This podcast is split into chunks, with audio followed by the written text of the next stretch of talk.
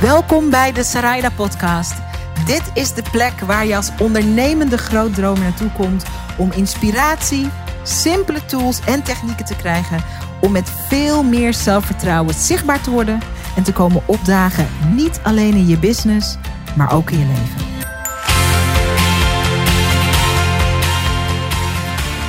Het was ineens een beetje zo zonder aankondiging uh, een van de meest uh, bewogen weken, in elk geval van ook een bewogen jaar.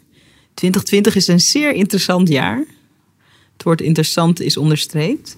Uh, maar ineens waren daar wereldwijde protesten naar aanleiding van de moord op een Amerikaanse zwarte man, George Floyd. En voor mij was het zo dat het ongelooflijk veel losmaakte. Um, niet alleen een gesprek en een debat over racisme en discriminatie, maar ook een heel scala aan gevoelens. En soms heb je dat je op het moment dat je iets beleeft, al weet van ik wil daar in de nabije toekomst met die persoon over praten. En dat had ik met Claire. Ik ga je zo naar voorstellen. Ik ben ook de gast geweest bij Claire in de podcast. Um, maar Claire is um, een ondernemer, een inspirator, een moeder een powerhouse uh, die ik volg op Instagram, zo ken ik haar. En um, eigenlijk dacht ik, en we gaan het er natuurlijk even ook zo klassificeren. Ik ben een zwarte vrouw, Claire is een witte vrouw. En ik dacht, in elk geval wil ik met haar praten over de afgelopen week. Een week van moeilijke gesprekken, een week van hopelijk zelfreflectie. Een week van uh, openheid, een week van protesten, een week van uh, ook um, heftige, ik vind het woord rellen niet prettig, maar heftige rellen in Amerika. En soms is het fijn om even samen te bezinnen. En zo is deze eigenlijk iets andere editie van de podcast ook ontstaan. En normaal hebben we het in deze podcast over zichtbaarheid en over ondernemerschap. Um, maar het thema zichtbaarheid gaat natuurlijk verder dan alleen maar uh, wat maak je zichtbaar in je business thema zichtbaarheid mag ook gaan over wat wordt er zichtbaar in jou? Of wat ontdek je? Of wat is er zichtbaar in de wereld? En hoe ga je daarmee om? En daar wilde ik uh, over praten met Claire. Claire, super fijn dat je er bent. Ja, uh, heel fijn om er te zijn, natuurlijk. Ook ja, wij hadden elkaar natuurlijk eventjes ook aan de telefoon. Ja. En we hebben elkaar eerder ontmoet uh, soms passeerden we elkaar op een live event, maar nog, dan kenden we elkaar eigenlijk nog niet echt. Hè? Nee. Toen ben je ook te gast geweest in mijn podcast. Ja. Toen eigenlijk ook al een klein beetje om dezelfde reden. Ja. Ook, ook omdat ik je gewoon super inspirerend vind als persoon. Uh, ik heb je een paar keer op het podium gezien. Altijd dat ik dacht, wow, die staat daar gewoon te channelen, zo ongeveer. We hebben het net toevallig ook nog over gehad. net hè? zo uh, off-record hadden we ja, daar we hebben net in het voorgesprekje even over gehad. Maar dat vond ik altijd super inspirerend. Dus ook daarom, ook om je ondernemer, ondernemerschap... Uh, dat wat je allemaal doet. Maar zeker ook wel omdat ik gewoon heel weinig zelfstandige, ondernemende vrouwen van dat niveau... in mijn leven en in, mijn, in online in ieder geval tegenkwam... die ook gewoon ja, uh, net als mijn kinderen dan in dit geval, donker zijn. En daarbij had ik echt zoiets van, ja, die, ik, moet gewoon, ik moet gewoon met haar een podcast opnemen. Ja, mooi. En nu gebeurde dit natuurlijk allemaal. En we hebben elkaar sowieso in de tussentijd wel al gesproken. Dat je soms schrijf ik iets over mijn leven, over de jongens daarin. Uh, kwam je altijd even in de lucht van, uh, nou, super mooi wat je nu schrijft. Ja, of thank you, of wat je deelt. En toen uh, gebeurde dit natuurlijk allemaal. En toen hebben we elkaar ook weer gewoon gebeld. Ja. Jij mij eigenlijk. Ja, ik zei, Claire... Je stond onder de douche, toch? Ja, ik stond onder de douche inderdaad. En ik ga zo vragen, hè, voor de mensen die uh, voor het eerst uh, van jou horen... Hè, Ja, waar kunnen ze ja. van kennen? Daar gaan we zo even naar het officiële soort welkomstrondje. Maar ik stond onder de douche. En um, ik had allerlei emoties bij wat er was. Ik was ook heel emotioneel, omdat die beelden van George Floyd... die eigenlijk langzaam uh, vermoord wordt op straat... Die, die stond op mijn netvlies. Ik stond onder de douche en ik dacht... ik ben benieuwd hoe, het, hoe Claire het beleeft. Je bent een witte vrouw en je hebt zwarte zoons. Ja. En ik dacht, ik wil eigenlijk ook nu weten hoe ze zich voelt. Dus ik stond echt zo, ik kwam uit de douche echt zo druipend in het water. Zo, Claire, uh, het galmt een beetje. Ik nam mijn Ja. voice note op. Ik sta ook in de douche. maar laten we even kletsen. En um, ik denk ook dat, dat wij kennen elkaar eigenlijk niet goed. Maar Nee. de keren dat we elkaar treffen, dat gaat altijd... Nou ja, dat lijkt alsof we elkaar al honderd jaar kennen. Ja, klopt. En ehm, ja, laat ik het zo zeggen. Ik neem het altijd heel serieus als ik die intuïtie voel van ik wil eigenlijk nu even met iemand. Ja. Ik wil nu even met haar, of ik wil nu even met hem. Dus, en gelukkig vond je het ook helemaal niet raar. Nee. ik zei, we bellen straks. Dan wordt je weer afgedroogd. goed. Ja, ja, droog je even af, kleed even aan. Ja. Hebben we het erover. Ja, en toen hadden we het er inderdaad over. En dat ging meteen ook alweer als een soort waterval Ja. aan woorden. Eh, eh, en toen zei jij van, goh, Laten we aan het eind van de we week. aan ja. het eind van de week samen podcast opnemen. Of in ieder geval een gesprek samen opnemen. Ja, ja, dus dat is ook, misschien hoor je dat ook, maar ik vind dat zelf altijd de fijnste gesprekken om te luisteren. Ehm, er ligt hier niet een blaadje met soort bullet points of vragen. En daar is niks mis mee ook, hè? Maar we gaan eigenlijk gewoon uit de losse pols met elkaar in gesprek over wat heb je beleefd de afgelopen week. Ik was bijvoorbeeld gisteren bij een Black Lives Matter protest in Tilburg. Diepe indruk op mij gemaakt ook. Ehm, wat hebben we beleefd? En de reden dat ik met eh, jou wilde praten ook en wil praten is... ehm, wat ik heel krachtig vind aan de manier waarop jij bericht over wat jij ontdekt over jezelf en over de wereld en de maatschappij en je kinderen. Hoewel dat eh, anders is dan wat ik beleef, is, er zit een hele sterke rode draad in dat we allebei een heel vurig verlangen hebben om te doorgronden vanwege onze kinderen. Ja, zeker. En eh, ehm, ik dacht dat is een mooie basis om het gesprek eh, op, op te Ja. voeren. Claire, als je jezelf. oh, en ik haat die vraag als mensen dat vragen. Maar als je jezelf in een paar zinnen zou willen omschrijven. Ja, ik vind het Eh. altijd. eh, ik, vind, ik haat die vraag eigenlijk ook altijd, omdat ik dan denk, Jezus, in een paar zin. Maar ehm, in- het komt er eigenlijk op neer dat ik ehm, in mijn, eigenlijk in mijn leven, maar in mijn werk ook, help ik mensen met helderheid. Om helder te krijgen wie ben jij nou eigenlijk echt en hoe verhoudt zich dat dan ten opzichte van dat wat je misschien wil neerzetten. Ja, in je Op- business, in je leven. in je leven. Ja. Eh, en daarin inspireer ik, schrijf ik, eh, heb ik een eigen academy waarin ik vrouwen help om zowel soul clarity als business clarity voor zichzelf ja, neer te zetten. Dus Super, eh, ja. ja. een deel gaat over de spiritualiteit daarin en een deel gaat echt over, oké, ehm, als je dan vanuit die laag je business neerzet, wat ontstaat er dan? Ja, fantastisch. En je helpt mij. Wij zijn, ik ben nooit officieel jouw klant geweest, maar eh, in gesprekken eh, krijg ik vaak inzicht dat ik denk, holy moly. Maar je hebt ook een aantal van eh, de, de meest toonaangevende online ondernemers in Nederland. Ja, Die heb je daarmee geholpen op Ja. zo'n manier dat het ging natuurlijk altijd al goed, maar toen ging het opeens naar duizend procent. Ja, en ik weet, het is, voor mij is het soms. ehm, dat gaat altijd in de vorm van een pingpong. Dus Mhm. dat ontstaat omdat je. De- als wij, wij met elkaar praten, is het ook in een gesprek. Mhm. Dus het is soms heel lastig om te duiden waar zit hem dat dan precies in. Dus mensen vragen wel eens van, ja, maar wat doe jij dan? Ehm, dat kan ik heel soms niet duiden. En daarom is het zo ironisch eigenlijk dat ik zeg: ik breng helderheid. Want dat is zo onhelder als maar zijn kan. Om uit te leggen wat je dan doet. Ja, mag ik, je daar, mag ik daar iets in aanreiken? Ja. En, eh, ehm, en daarnaast is het denk ik ook leuk om even je podcast te noemen. Want je hebt ook een fantastische podcast. En dat is echt, jongens, dat is zo de moeite waard om te gaan luisteren. Dit is wat ik ervaar. En eh, de kans om helderder te krijgen hè, wie je bent, wat je doet en hoe je het te doen hebt en hoe je het neer te zetten hebt, daar heb je een aantal dingen voor nodig.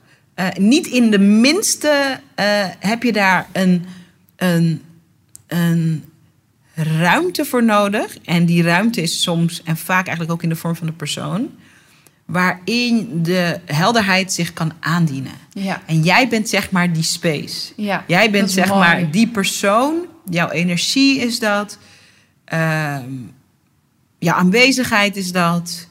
Eh, dus wij zaten bijvoorbeeld wel eens in zo'n restaurant, zitten we dan te kletsen. Ik bedoel, er zijn er ook mensen om ons heen aan het praten. En er is ook een kind aan het huilen op tafel drie. En mensen zitten op tafel vijf ook helemaal in hun telefoon. Dus het is niet een, het is niet een fysieke space. Het is meer een... ehm, het is een figuurlijke space, het is een spiritual space, het is een, het is een energieveld. En, en net zoals dat bijvoorbeeld ehm, eh, Nelson Mandela, zeg maar, vrede in zich meebracht. Mhm.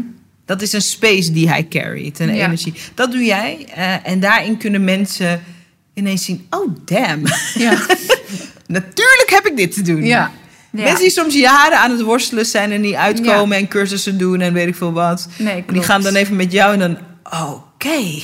Ja, wat jij bent die space, Ja. ja. wat een mooi compliment. Dat vind ik echt heel mooi, dankjewel. Want zo voelt het ook. En soms is het ook... eh, krijgt iemand wat ze niet graag willen. En dan duurt het even voordat het kwartje Ja. ge- Ja. gevallen is. En Ja. dan zeggen ze vaak na een half jaar of een jaar van... nou, ik kon dat toen niet horen. Maar je had wel gelijk. Ja, het is binnengekomen. Het is wel, dan is het, eh, dus het is niet altijd meteen de helderheid voor iemand anders. Maar dat is omdat ik het dan wel zie. Mhm. Eh, maar dan kan de ander het misschien nog net niet zien. Maar het valt altijd, het kwartje uiteindelijk. dat is, dat is wel. eh, ja. U vraagt, wij draaien. Ja. On the most spiritual level. ja. Vet. Ja. Hey Claire, wat is eh, in deze week? Dit is een week van eh, protesten eh, geweest. Dit is een week van ehm, dat nieuws, dat, zoals ze dat noemen, hè, het nieuws breekt. Het nieuws brak eerder van George Floyd. Ehm, maar ik weet niet wat het was, maar deze week was het gewoon aan. ja. Wat is het meest ongemakkelijke gesprek dat je deze week hebt gevoerd? En het mag ook een gesprek zijn met jezelf. Ehm, nou, het meest ongemakkelijke gesprek is denk ik wel met mezelf geweest. Maar ging over de toch wel stilte die viel vanuit mijn vrij directe omgeving. Hmm. Wat bedoel je daarmee? Nou, dat. ehm,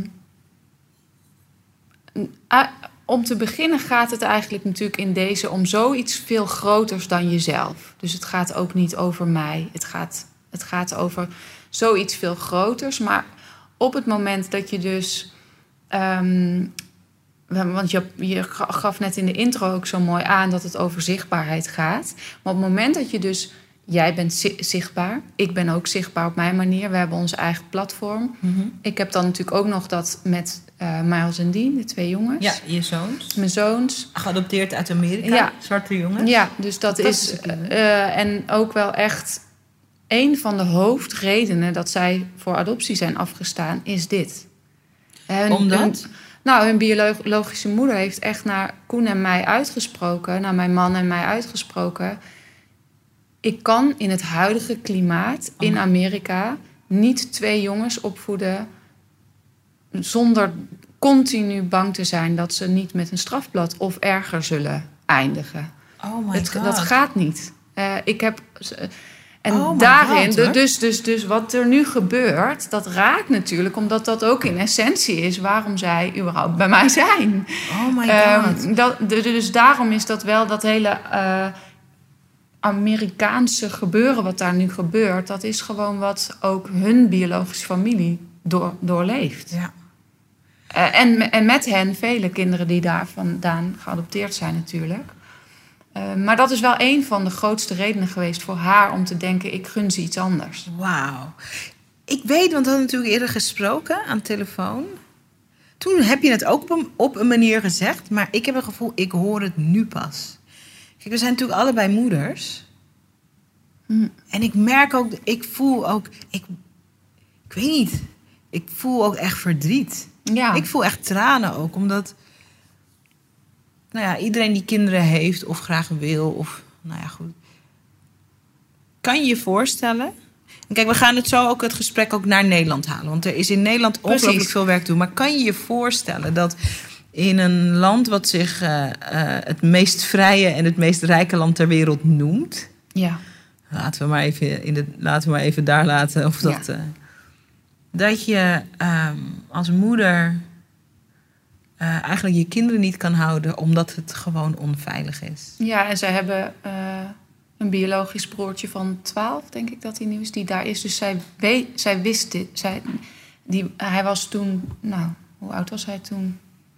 Nou, vijf of zo. Zij, eh, s- zij had de, ervaring was er al. Ja, het gevoel van onmacht, het Ja, gevoel van, oh, hoe ga ik dit doen? Ja. En als er dan nog tweeling jongens bij komen, Ja. dan. Dus dit was wel een van de dingen die ze, die ze toen ook zei. Maar ook die ik ook ken van vele biologische moeders uit de. Ik ken, ken natuurlijk nu inmiddels meerdere families die kinderen hebben geadopteerd uit Amerika. Ja. Dit is wel een reden wat, wat ze voelen daar. Dus dat gegeven zij zijn mijn grootste blessing in het leven. Maar nu, in deze week, zie je zo pijnlijk waarom, ik, waarom überhaupt dat eh, is ontstaan. En dat voelt natuurlijk heel dubbel. Dus dat zijn hele ongemakkelijke gesprekken met jezelf. En wat is dan de aard van het gesprek? Is dat, was het het besef, dit besef wederom? Of was het... Ja, wederom, maar zo meer op een dieper level voelen nu. Ja. Want welke gevoelens horen daar dan bij? Ehm, al, het hele scala aan emoties. Dus van boosheid, verdriet, schaamte, ehm, onmacht, pijn. Voor hen, want ze zijn, ja, het is mijn dierba meest dierbare bezit inmiddels. Oh, je kunt niet over bezit, is heel ongelukkig uitgekozen nu, maar zij, zij zijn gewoon mijn kinderen. Ja. En ik, ik, dat, dat je dan je dus nu, dat je zo de pijn voelt en het verdriet voelt van al die mensen, ook in Nederland. Want wat je terecht zegt, we trekken het daar nu naartoe. En dat was dus een ongemakkelijk gesprek met mezelf. Maar ook dat het dus uit je uh, dichte omgeving, dat je merkt dat mensen weten dat ik deze twee jongens heb geadopteerd. En ze weten dan natuurlijk ook dat dit raakt. Mhm. Uh, en dan het ongemak om niet precies te weten wat ze dan moeten zeggen, dat is gewoon ook pijnlijk. Net Ja. zo goed als dat het voor, voor uh, allemaal, alle mensen hier en ook alle mensen daar. En dat ontstond zo mooi in deze week, dat juist witte mensen zich uit te spreken hebben. ja, en dat daar een heel belangrijk domino-stuk En daar zit een hele belangrijke helende sleutel. Ja. Dat we niet stil mogen blijven. Ja. En dat kan Of je niet denken van, dit is ver van mijn bed, het gaat eigenlijk niet over mij. Ja. Nou, ik zie geen kleur, dus... eh, ja, of nee. het gaat niet over het Nederland, want dit is Amerika. ja, ja, Amerika, Ehm, oh gek. En, Eh, eh, ja. Weet je, dus, want dat is natuurlijk ook niet zo. Nee. Eh, de, eh, en daar gaan we het zo ook over hebben. Ja. Maar eh, dat was dus gewoon ehm, in your face. En dus ook in, in my face. En ook nog meer lagen over blinde vlekken, maar ook ehm, kwartjes die nog veel dieper vielen. Dus vooral voor mij was het grootste, de grootste wat ik ook met mezelf, maar ook met mijn familie eh, moest bespreken, is de les van: This is not about us. Weet je, je krijgt, het gaat niet over, ja, maar eh, ik vind dit gaat mij niet helemaal aan, of ik vind het ongemakkelijk, of ik vind het nogal wat. Dat je, dat je dus tegen van mij zou denken dat ik racistisch ben of, of wel kleur zie. Ja, maar het gaat nu even niet over onze emoties daarover. Oh, zo op die manier. Het gaat niet over... onze de white, de witte. ehm, en bijvoorbeeld, eh, bijvoorbeeld in de gesprekken kwam er ook wel naar voren. Ja, maar ik voel me nu best wel terecht gewezen door jou. Terwijl ik, ik denk helemaal niet zo over Ik ben geen racist. zwarte mensen. Ja, ja, ja. Maar het gaat even niet over hoe wij ons erover voelen. het gaat Dat even is- niet over witte mensen en hun gekwetste gevoelens over het gesprek. Dat, daar, en dat Ja. was voor mij echt een heel groot inzicht deze Oh, week. En die gesprekken heb ik wel echt moeten voeren. Wauw. Ook met mijn eigen familie, ook met gewoon met mezelf, maar ook eh, dat graspen, zeg maar. Ja. Dat, dat, dat je daar even uit moet. Want dat geldt natuurlijk, jij zei net in de intro, ik vind rellen een vervelend woord. Ja. Maar ook, Het zijn geen rellen. nee, Ja, maar ehm, zo benoemt de media het natuurlijk. precies. Dus da- maar ook daarin denken van ja, dat is gewoon een bliksemafleider van niet de topic. Ja. Ja. En, en dat geldt voor dit ook. Dus dat was voor mij eh, voor deze week. En ik vind dat heel mooi wat er dus aan het ontstaan is. Want juist op dat, juist op dat het gaat niet over ons, in- witte mensen dan in dit geval. Ja, en over, ik denk als ik er weer bij mag vallen, want het gaat, eh, het gaat er juist over. Ook als je wit bent, moet je komen opdagen. Maar het gaat niet over je gekwetste gevoelens. Over hé, hey, ik, ik heb er toch niks mee te maken. Nee. Het gaat niet over die gekwetste gevoelens. Nee. Ja.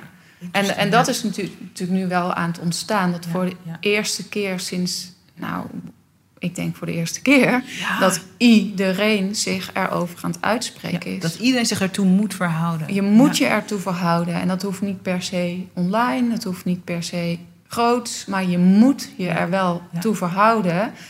En ehm,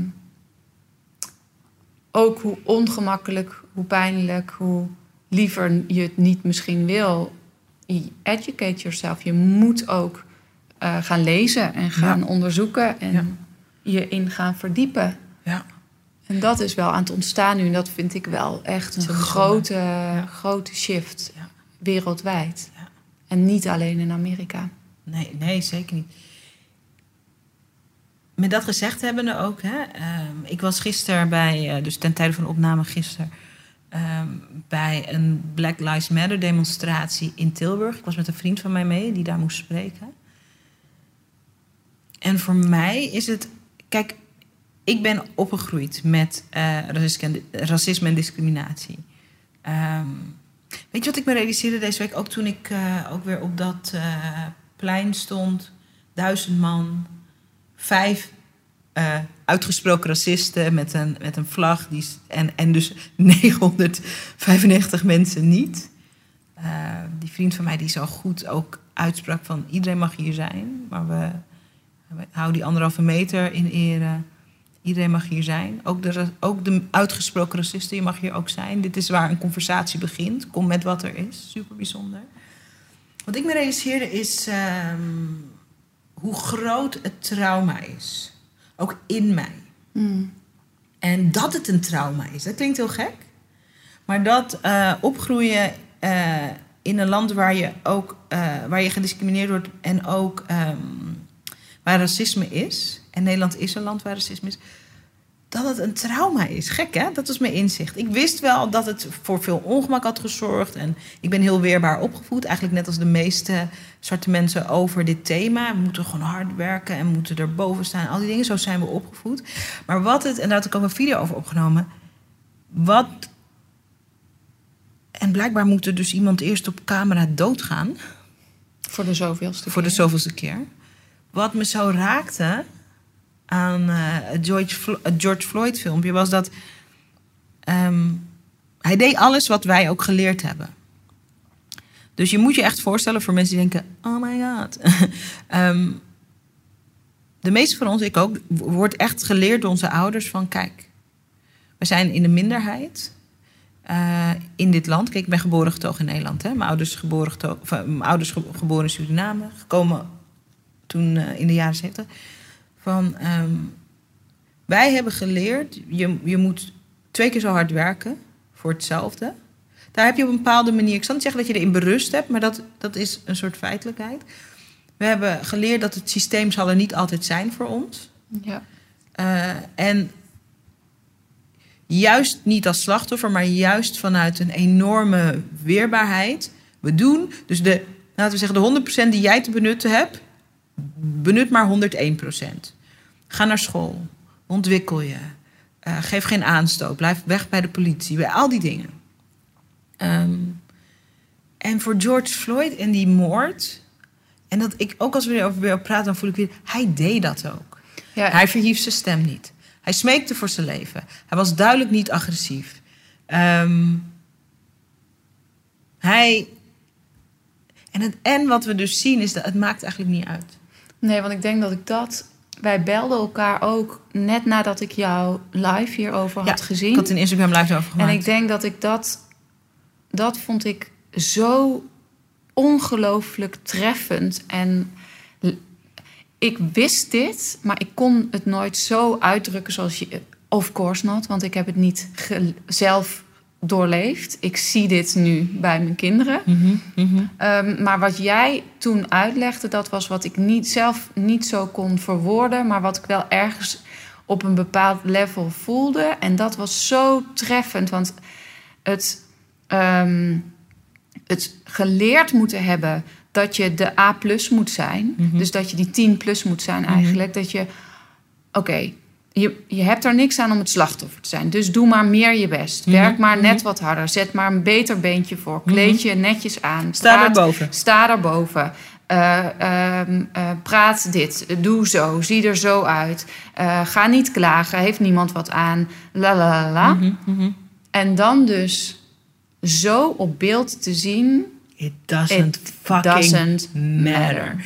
Ik het heb... maakt niets uit. Het maakt geen verschil. Nee, nee. En dat was, ik voel ook weer die emotie. Dat is wat je op de straten daar op zag. Ja. Dat is de, want jij zei toen ook zo mooi in je filmpje, dat is de wanhoop. Het is wanhoop en woede. En ja, Ik zat hier ook. Ik keek het filmpje, het was lekker weer, hè? Ik zat op mijn balkon, mijn dochter van 2,5 zat in de roze waterbad. Ik keek dat filmpje. keek dat filmpje en ik keek naar mijn kind en ik dacht... Wat moet ik je dan nu leren? Ja. Dus als deze strategie gewoon niet werkt, wat moet ik je dan nu leren? Mhm. I don't know. Nee. En dat. ehm, En kijk, het is zo, want dat, dat. Kijk, ik snap dat mensen zeggen, oh, Amerika en zo. Maar ik had bijvoorbeeld vandaag een mooi gesprek aan de telefoon met een vriend van mij. Ehm, ehm, kleine dingen. En het gaat dus echt ook over veiligheid. Ja, we hebben geen poli- police brutality, is niet waar. Het is natuurlijk anders, maar het is niet waar dat we dat niet hebben. Maar bijvoorbeeld, weet je hoe moeilijk het is om een Amber Alert te krijgen voor een zwart meisje? Mhm. mega moeilijk. Dus als een kind wegraakt, toch? Amber Alert, hoogste staat van prioriteit. Super moeilijk om te krijgen voor een zwart meisje. Tussen de 10 en de 15, de 10 en de 18. En ik vertelde vandaag tegen een, eh, een witte vriend van mij van... Weet je dat er een alternatief circuit bestaat? Onderling in gemeentes. Omdat die Amber Alert vaak niet komt. Onder het mom van... eh, nou, misschien heeft ze slechte vrienden. Uit welke Ja. buurt komt u? Nou, we gaan eerst even kijken. Misschien komt ze na een paar dagen zelf. Terwijl eh, als het in Haarlem is en het is een Nou, wit het was kind... vorige week in Haarlem. Een meisje was twee uur weg en er was al een Amber Alert. Twee uur. Nou, ja, weet ik het. Ja, vier uur, laat het vier uur zijn. Hetzelfde, gewoon dezelfde avond. En kan je sterker vertellen, een helikopter. Oh ja. Een vierjarig kind was uit de buurt, uit waar, de buurt waar ik woon, weggelopen. En daar hing gewoon een helikopter boven. Om dat meisje te vinden. Ja. Ja, want ze kan wel over Kan van alles straten kan Ja. van alles mee gebeuren. Ja. Dus eh, ja, dit is gewoon een verschil. Ja. En dat, en dat gaat gewoon... Ik bedoel, daar zouden we een hele aparte podcast over kunnen maken. Maar dat... Ik werd zo geraakt in dat... Kijk, als ouder wil je je kind... Je nummer één prio is misschien... Je wil je kind... Je wil die, die space zijn die jij ook bent voor, voor, voor mensen. Je wil die space zijn waarin je kind zich kan ontplooien. Ja. Wie is dat kind? Wat heeft dat kind nodig? Maar on- meer onder op de Maslow-pyramide. Het moet ook fucking veilig zijn voordat we kunnen gaan voor eh, zelfontwikkeling. Het moet gewoon veilig zijn. En ik, ik weet niet... Something died in me toen Ja. ik dat zo zag. Nee, maar als je dat nu ook zo zegt, hè, weet je... Ja, mensen kunnen misschien in je stem horen... maar zitten niet zoals ik tegenover je de tranen te zien. Het is gewoon pijn, weet je. Als je wat moet ik haar dan leren? Ja. En ik, ik kan daar als... Ik kon daar als witte vrouw... Ik kan, daar, ik, heb dat, ik kan dat nu pas voelen en zien en echt... Omdat Maas en Dien er zijn. Ja. Omdat ik, ik zie vooral als ik... Kijk, ze zijn nu negen. Mhm.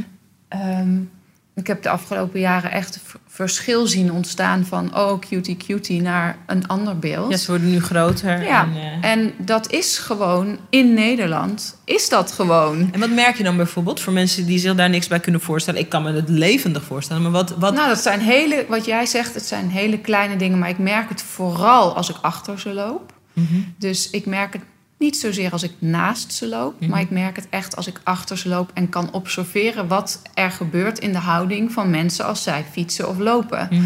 En dat is gewoon, zit hem in blikken, het zit hem in, nou, ze, een, heel klein voorbeeldje. Als wij, wij waren eh, een paar weken geleden waren wij in eh, Zeeland eh, even een paar dagen aan het uitwaaien. En er waren ook vriendjes van hen mee.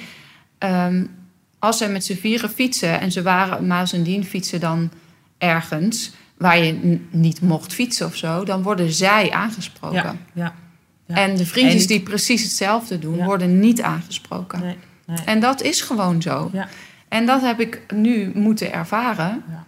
eh, om, ehm, en, en daar schaam je je dan wel voor. Dat je dus, tenminste, ik schaam me daar wel voor. Dat ik dus eerder dan dat, dat niet zo hoefde te ervaren. Want Ja. ik zat gewoon in die witte bubbel, lekker mijn veilige leventje te leven. Mhm. En ik had, tuurlijk, was ik ook. eh, vond ik dat ook wat er in, op het nieuws voorbij kwam. Of als iemand iets vertelde. Maar dat dringt maar tot een bepaalde laag door. En als het over je kinderen gaat, wat zij gewoon voor mij zijn, Mhm. nou dan, dan, dan, nou, dan breekt er gewoon iets. Dat Mhm. is niet eh, voor hen. Mhm. Ja, en het is ook wat er, wat er zo. Want kijk, dit is dan één zo'n voorbeeld. En wat Ja. je nu ook ziet, hè, is dat veel mensen spreken zich uit op social media. En dat er een eindeloze reeks. eh bruine en zwarte mensen, eindeloze, eindeloze reeks aan voorbeelden. Ik lees al die voorbeelden. Ik denk, oh, ook meegemaakt, ook meegemaakt, ook meegemaakt. Dus voor jou, jij omschrijft van jij komt uit je eh, witte blinde vlek. Ja. Maar ik, ik heb zelf ook onderschat Ja. Wat een trauma het eigenlijk is. Terwijl ik het zelf voelen heb meegemaakt. Ik ben niet altijd... Kijk, ik woon nu in Amsterdam. Hoofdstad, multicultureel. Ik heb niet altijd in Amsterdam gewoond. Ik heb ehm, een groot deel van mijn leven ook in dorpen gewoond. Ja. Horror. Het is nu... Ik zal je vertellen dat... eh, ik keek vorige week eh, een vlog van een lieve vriendin van mij. En die heeft met haar man een fantastisch huis gekocht... in een heel natuurrijk gebied. Om aan te geven hoe het leeft, hè. Ik dacht, oh, wat heerlijk. Ik ook even dacht, hoe zou het zijn als ik ook een soort huis ergens in het bos zou kopen? Oh, wat lekker. 's ochtends opstaan, mediteren. Ik was nooit zo'n natuurmens, maar naarmate ik ouder word, kan ik Ja. dat steeds meer. En dan, en dan heb ik zo even die mini-fantasie. En dan denk ik, oh, kan niet. Want ik kan niet weer in een witte omgeving gaan wonen en mijn kind dat aandoen. Oh, en van. Dus Ja. Om aan te geven van. eh, en dan zit er nu iemand thuis. Natuurlijk kan je het wel. Je moet er gewoon boven staan. Daar heb ik het even niet over. Nou, kijk, ik Ja. denk dat het gewoon dat dat wel mooi, wat je nu zegt, is wel mooi. Want dat, eh, dat is het in het verlengde met wat je vertelde over altijd het stapje meer, altijd Ja, harder ja. werken. Aha. Erboven staan is de kaart die je heel vaak gekregen hebt. Ja, ja je moet Eh, er, je moet er gewoon ja. boven staan en niemand heeft iets aan een slachtofferrol. Ja. Jij ook niet. Ga er gewoon. Ehm, en dat is denk ik ook de reden waarom je heel veel van die voorbeeldjes die jij nu online voorbij ziet komen en waarvan je nu denkt, oh ik ook, ja, die heb je ook ergens een beetje geparkeerd en weggestopt. Ja.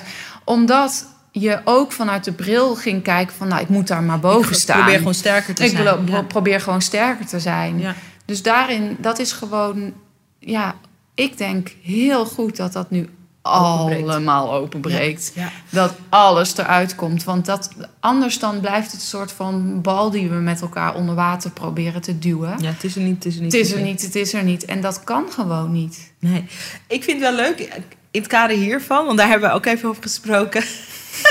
ik vind, vind, het wel leuk om even over de spirituele handdoek in de ring te praten. Dat, eh, wij zijn allebei eh, eh, gewoon uit de kast als spirituele ondernemers. Nou, wat betekent dat voor mensen die denken, spiritueel zijn jullie dan? Dat heeft ermee te maken dat eh, eh, de businesses die wij runnen en het leven dat wij leiden... ook heel erg gestoeld is. Ik noem het maar even op een grote mate van vertrouwen. Laat ik het op zo gemakkelijk zeggen. Vertrouwen in ehm, dat er altijd een manier is. Oh, Vertrouwen in hoop. Vertrouwen dat er, nou goed, whatever. Vertrouwen. En eh, dat is natuurlijk een hele community online. Ja.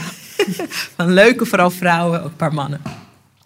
Die ook spiritueel zijn. En ehm, ik heb ook, naar aanleiding van mijn video op Instagram... uitgebreide video, gaat ook wat in over de geschiedenis. Hoe komt het dat we hier zijn? Ehm, maar dan is, zitten er natuurlijk ook altijd fijne mensen tussen. Bless you, dank je wel ook daarvoor. En met, eh, eh, we hebben allemaal wat. En eh, there is no fight. Hartstikke leuke lezer. En echt een leuk iemand hoor. Ik zeg niet sarcastisch. Die had tegen me. Lieve strijder, there is no fight if you don't fight. Als je als je erboven staat, it's all right. En ik had dat toen heel duidelijk uitgelegd. Van kijk, er is een verschil tussen vooroordelen... en institutioneel racisme. Een vooroordeel is dat iemand mij ziet en niets van vindt. Dan kan ik zeg maar kiezen van daar verhoud ik me toe. Institutioneel racisme is bijvoorbeeld de laatste horen dat de Belastingdienst etnisch profileert. Motherfucker, als je daar even over nadenkt. Of dat eh, als je jong bent en je hebt bijvoorbeeld. Mijn dochter heeft bijvoorbeeld een Afrikaanse achternaam. Haar vader is Congolees en Angolees. Eh, als, we, als de wereld zo blijft, it's going to be very interesting voor haar om sollicitatiegesprekken te krijgen. Moeilijker. Ze zien dan die achternaam. Ze zien, oh, niet Nederlands, terwijl super Nederlandse nationaliteit, hier geboren getogen. Dus ik legde ook uit aan haar van, kijk, dit gesprek gaat niet over vooroordelen. Van, nou, sommige mensen zijn dik, andere mensen hebben rood haar. Iedereen heeft wel iets. Daar gaat dit, oh my god, totaal niet over. Het gaat erover dat er een heel groot onzichtbaar deel is van de maatschappij... waar je als burger toe moet verhouden. De Belastingdienst. Eh, je, moet, je moet inkomen genereren om te kunnen leven. Dat kan zijn via een baan. hè. Dat het op die lagen zit. En dat je er dus mee te maken hebt... en dat je dus benadeeld wordt op basis van eh, een, een, een kijkwijze, een vooroordeel, maar Ja. ook eh, rechten en plichten die in, in stukken van de samenleving zitten waar je niet omheen kan. Daar, kan je, daar kan je, hoef je niet alleen maar tegenaan te mediteren. Daar moet ook echt iets in gebeuren. En die, die, die spirituele sauna van weet je wat, we gaan gewoon zitten en het kan wel goed. Ik vind het ook leuk om daarover te praten. Omdat, Ja. Juist omdat we allebei ook effing spiri zijn. Hè? Ja, ik, Wij kunnen ook gewoon even voor de record, Glenn, ik kunnen gewoon zeggen... dit en dit is gebeurd. Oh, het zal wel iets te maken hebben met de vorige leven. En dan gaan we gewoon rustig ook de diepte in. Dus ja. Ja, maar ik denk, wat ik, wat ik er interessant aan vind, is. ehm, ik heb er laatst ook iets over geschreven op mijn Instagram. Eh, er zijn eigenlijk, eh, om te beginnen, de, een van de univer- meest universele spirituele basiswet is all is one. ja, Hoe kan, nou. Ja. hoe kan nou, als er zo'n groot deel van de wereld onderdrukt wordt Mhm. en wij zijn één, dat, dat kan dus niet. Dan Ja. is niet dan, dat, dat is dus ook een deel van jou. Ja, zo van, dat gaat niet langs je heen. Dat, Dat, heeft, dat ja. kan niet. Dan kan je niet de, de snelle exit nemen van maar alles is licht en liefde en komt wel Het komt goed en zo. Dat kan niet, want aan de andere kant van het perspectief en het spectrum zit dat. Dus Ja, ja, ja. Dat, gaat al niet. Nee, dus dat is bijvoorbeeld zoals Tony Robbins altijd zegt: eh, van eh, het is dus niet zo dat als je in je tuin gaat staan en dat je zegt: er is geen onkruid, er is geen onkruid, er is geen onkruid, dat er dan dus geen onkruid Nee, is. zeker. Of dat het op magische wijze het onkruid tussen je prachtige bloemie, bloemen verdwenen is. Nee, en ook de, ehm, eh, waar, waar ik laatst ook iets over schreef, is dat je eigenlijk een soort van grofweg. En er is een, een spiritual teacher in Amerika die daar best wel iets moois over zegt. Teal Swan heet zij. En die zegt ook, er zijn, grofweg kun je ze in, in twee groepen indelen. En de ene is die gebruiken spiritualiteit voor comfort. Ja. Eh, lekker dekentje om veilig onderweg Ja. te kruipen. er heen. En dat, is, en dat kan voor sommige aspecten in je leven ook heel helend zijn en heel nodig zijn. En dat is oké. Mhm. Maar dan, dan. En je hebt een groep die, die eh, kiest dat pad voor om wakker te worden. Ja, en ja, wakker ja. worden is niet per definitie makkelijk Nee. of altijd even leuk. Nee, en pretty messy. En ook. pretty messy, eh, weet je. Dus, dus nu, wat er nu ontstaat, is voor, zoals ik er naar kijk... een gigantische uitnodiging voor de hele wereldbevolking... om wakker te worden. En om bewuster te worden. En om echt die, dichter naar die all-is-one te komen. Maar ook om dus... En daarvoor moet je de schaduwkant aankijken. En daarvoor zal je in jezelf jouw donkere kant aan moeten kijken. En dat is niet vaak een pretty sight of iets heel erg makkelijks om te doen. Mhm. Als je zegt, hè, kijk, ik bedoel, wij spreken helemaal dezelfde taal in. Maar als je zegt wakker worden, wat bedoel je dan? Nou, ik bedoel daarmee dat je gaat zien dat je eigenlijk nog meer kunt uitzoomen. En dat je dingen van een ander perspectief kunt bekijken. Maar ook dat je de blessing in disguise van dingen kan zien. Mhm. Dus we hebben corona. Dat kan je zien als een virus. En, maar je kan het ook, als je meer achter die sluiers kunt kijken, kun je het ook zien. Ook weer als een grote uitnodiging om je leven op stop te zetten. En om eens te gaan kijken van wat, wat de fuck was ik eigenlijk aan het doen met ja, mijn leven. Ja, ja. En- Oprah noemde het. Het is een universele time-out. Ja, ja, dus we we krijgen, allemaal, allemaal een time-out. Ja, En natuurlijk heb je dan altijd de mensen die zeggen... nou, leuk hoor, maar mijn is hartstikke ziek of overleden. Ja, daar vallen ook. Daar valt dit ook onder. En dat is dat... dat we gaan niet die pijn wegredeneren. Maar voor een, een groter gedeelte is het een time-out geweest. Mhm. En ook voor die mensen, als je, weer kan, als je daar weer van kan uitzoomen... is dat ook een time-out natuurlijk. Hè? Als er Mhm. iets, dat soort dingen gebeuren... Maar dus dat is meer wakker zijn voor wat gebeurt er hier nou eigenlijk op grotere schaal. Wat is het en wat lijkt het en wat, is er, wat ligt eronder? Of wat zou eronder Ja, kunnen dus als je het over die, de, wat er nu in Amerika, maar ook in Nederland. Jij was gisteren in Tilburg, eh, op de Dam hebben ze gestaan. Dus, maar als je ook meer wakker kijkt naar de rellen bijvoorbeeld, dan kun je ook zien dat, er, dat dit opruimwerk is. Ja, we zijn, als ik dat... zie, dan zie ik mensen die gaan demonstreren met hun kinderen. Je weet dat het hartstikke gevaarlijk is. Ik bedoel, nou ja, goed, we het niet hebben over die president daar die de raarste dingen ook zegt. Maar ehm, je moet, ik denk dat het interessant is om gewoon te bekijken. Gewoon hè, als je het gewoon even helemaal stript en als je jezelf de vraag stelt: wat zou een mens kunnen of moeten bewegen om tijdens een coronacrisis, het is beter om binnen te blijven, met hun kinderen, eh, soms zijn het echt jonge kinderen ook, 7, 8, 9, ouder ook, ehm, de straat op te gaan om gelijkheid te eisen. Wat zou daar een mogelijke, wat zou daar een mogelijk motief voor kunnen zijn? En dan als je daarop durft in te voelen, het gaat ook over lef tonen. Empathie gaat echt over lef. Dan is het dus wat ik net omschreef. Er is een grote groep mensen, zwarte mensen, die aan het einde is van hun Latijn. Die nu alles hebben geprobeerd. Die overal hebben geprobeerd boven te staan. Die overal hebben geprobeerd. Oh, dan gaan we gewoon harder werken. Die zien en het is nog steeds onveilig voor onze kinderen. Dus we gaan met diezelfde kinderen de straat op, ongeacht dat gevaar, omdat if we don't do it, dan. dan en, ja, en alles is al gedaan. Ja, we already tried everything. Alles is al gedaan. Ja, en daarom is het ook zo een verdrietig. Goed, een goed protest, een stil protest. Oh, ja, alles is al gedaan. Ja, zitten en weet ik veel wat. Dus, moties. wat moet je nu nog meer doen dan? Ja. Dus, dus daarin, daarin denk ik van, ja, weet je, uh, dus, dus dat, dat is een beetje dat meer, meer wakker naar dingen kijken. En als je dus uitzoomt, dan hebben wij nu zo'n grote uitnodiging met elkaar, met iedereen, om dit eindelijk once and for all bij de wortel te pakken. En uit te trekken. Dat onkruid er dus wel letterlijk uit te trekken. Maar daarvoor heb je wel um, niet weg te kijken. En als je je ongemakkelijk voelt om. Want ik ken een heleboel mensen uit mijn directe omgeving die zich ongemakkelijk voelen om zich daarover uit te spreken. Want ik spreek me nooit over iets uit en dan moet ik nu ineens wel iets zeggen. Doe het dan in je eigen tijd. Keer naar binnen en ga daar bij jezelf te raden van... hé, hey, hoe kijk ik er eigenlijk naar?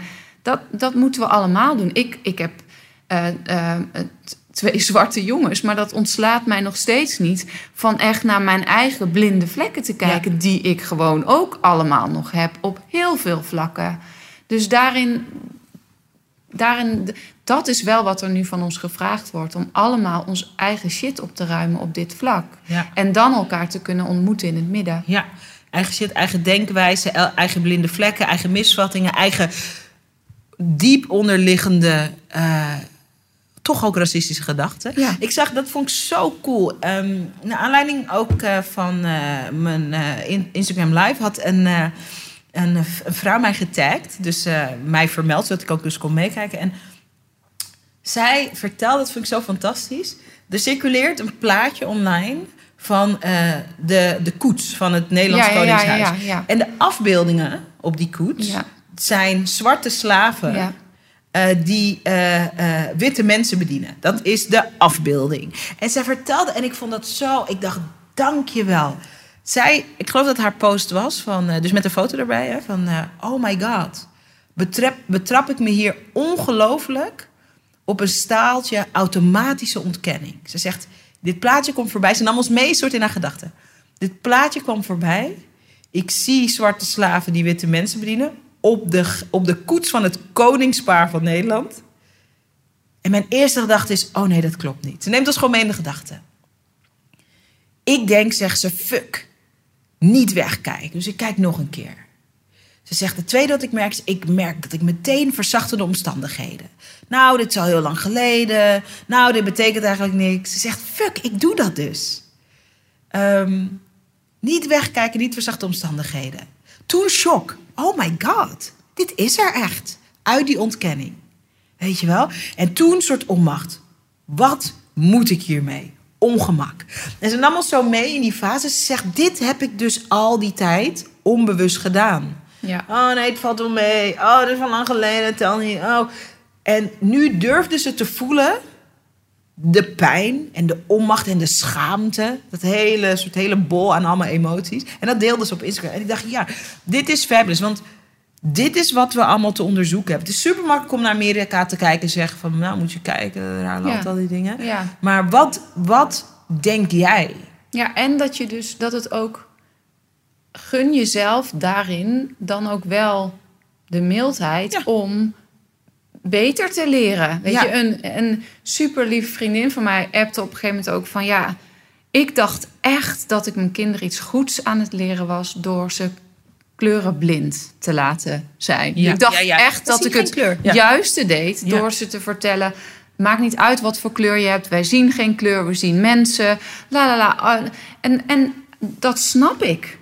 Weet je, Mhm. ik, ik, ik, ik snap dat ze dacht echt hier juist iets heel goeds mee te doen. Mhm. En nu zegt ze, wow, mijn ogen zijn dus echt geopend. Dat dat dus helemaal, nou, eh, eh, anders in elkaar Ja. zit. Omdat, als ik je, mag ik je bijvallen? Omdat het leidt ook tot een ontkenning. Waarom het? Want Ja. ik kan me voorstellen dat iemand nu luistert en denkt... Ja, maar we zijn toch ook één ras, één mensras. Is ook zo. Maar als... Voor ons is zo even vanaf de zwarte kant... ehm, en dat is waarom het zo'n onzichtbaar trauma is. Als de minute dat ik me wil uitspreken over van... dit maak ik mee, of dit merk ik, of dit gebeurt er bij een sollicitatie... of bijvoorbeeld, wat ik ook had gedeeld in mijn, ehm, in mijn live... is dat... eh, ik heb gewoon, ik heb, ik heb fantastische bedrijven. Ik had daarvoor een fantastische carrière. Maar ik heb gewoon bijna nooit hetzelfde verdiend als collega's die precies dezelfde dingen deden. En vaak was ik ook nog ouder dan. Hè? Soms gaat het salaris op leeftijd. Als ik, als ik daar me over zou willen uiten en iemand zegt: nee joh, maar ik zie geen kleur. Dan is, het dus, dan is de discussie dus, eh, dan is de deur dicht gegaan. Dat is niet je bedoeling, maar de deur is dicht. Net als dat als een kind thuis komt en zegt: Ik ben gevallen, ik heb een kapotte knie. Dat je zegt: Oh nee joh. Nee joh, er is niks aan de hand. Ja. Er is. eh, nee joh, dat komt goed. Je gaat Ja. niet doden. Nee. Dan, dan ontneem je dat kind de kans om A te voelen wat hij voelt.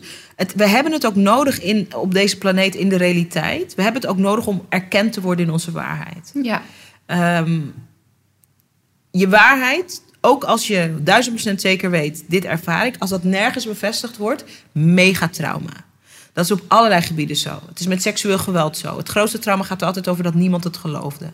Het gaat over huiselijk geweld. Het grootste trauma is dat al die buren horen, die vrouw wordt elke week in elkaar getimmerd. En die, dat is ook een groot deel van het trauma. Dat, eh, dat je niet ontmoet wordt in je waarheid. ja. En ik denk dat het daarom zo is dat ehm, die leuke vriendin uit jouw omgeving die zegt: Ik leer geen kleur. Ik kan me dat, ik kan me dat echt voorstellen. Van we zijn allemaal gelijk. eh, ehm, Ja, en, maar ze kwam nu wel met... How can I do better? Weet je wel, wat, wat kan ik doen? ja. Wat kan ik voor, de, voor jou doen, voor de mannen doen, maar ook voor mijn kinderen? Wat, wat, waar kan ik behalve mezelf natuurlijk in le- le- luisteren, leren? Mhm. Wat kan ik gewoon doen? En dat vind ik wel. Eh, ik, ja, ik, dat vind ik dus, dat hebben wij op dit moment te doen. Mhm. Gewoon ook te vragen. Ik weet niet wat, maar ik wil wel. ja. ja. Eh, want dat is wel. ehm, we zijn, ik denk dat er heel veel, eh, met name witte mensen zoals ook ik, bang zijn om het verkeerde te Ja dat, zeggen. ja, dat zie ik ook veel. Ik zag gisteren, toen ik bij de demonstratie was, zag ik ook heel vaak het bord. En I love that bord. Ehm, spandoek of bord met I understand that I don't understand. um, but I want to stand with you. ja. En ik denk ook, en dit is ook wel grappig, komen we toch ook wel weer helemaal door via een rare omweg terug bij eh, wat ook jouw superpower is in je business. Is er is, en daar heb je gewoon werk te doen. Er is een enorme schaarste, lijkt, je weet natuurlijk nooit het echt schaarste is, maar van mensen die gewoon in volle aanwezigheid kunnen zijn met wat een ander beleeft. Ja. Of dat nou positief is. We hebben allemaal die vriendin gehad. Er is iets heel goeds gebeurd. En dan zegt ze: Leuk. Ja. Leuk voor je. ja. Bij mijzelf gaat het helemaal niet zo goed momenteel, maar leuk voor je. Dus het gaat over de positieve. Dus dat je aanwezig kan zijn bij iemand maakt iets fantastisch mee. Of dat je aanwezig kan zijn bij iemand die wiens hart gebroken is. Zonder dat je er afbreuk aan wil doen. Zonder dat je het wil pappen en nat houden, deppen. En alles wat ertussen zit. En het is een enorm menselijk vermogen. Jij doet dat bijvoorbeeld eh, voor eh, ondernemers, voor vrouwen. En in die safe space ontstaat de helderheid. Ja. En dit is eigenlijk wat we allemaal te doen hebben. ja. Het zou zoveel uitmaken. Gisteren ook bij die, ehm, bij die demonstratie kwamen ook allemaal mensen spreken. Gewoon eh, ehm, mensen die kwamen demonstreren. Gewoon burgers, gewoon normale mensen zoals jij en ik. En ehm, daar was ook, en dat vond ik mooi, was een witte vrouw en eh, ze was gewoon zo ook radeloos. Ze zei, ik wist het niet. Dat raakte me ook zo, raakt me dan nu ook. Ik wist het niet, maar nu ben ik er. En ik vond dat zo dat ik dacht, that's enough. Ja. En hoe dat vorm gaat krijgen in haar leven, dat moeten we natuurlijk zelf eh, gaan uitzoeken. I didn't know, maar ik ben er nu. Dat vond ik fantastisch. En er was ook een andere man. En ik denk dat veel, om heel even erop Ja. in te haken, ik denk dat heel veel witte mensen dat niet durven te zeggen omdat ze bang zijn dat het niet genoeg is. Ja, En dat zal voor sommigen zo zijn. klopt. klopt. En dat is dan maar is- even waar ja, je... En dat is waar je mee moet dealen. Daar zou je Ja. mee moeten dealen. Ja, dat is het ongemak. Want dat is gewoon het ongemak wat er op dat moment Nee, is. Dat je ook dus dat uitspreekt en dat het voor sommigen nog niet genoeg is. Ja. Op dit Ja. moment. En dat, en dat is, we're grown-ups. Ja. Kinderen zeggen, dit is moeilijk en daarom doe ik het niet. Ja.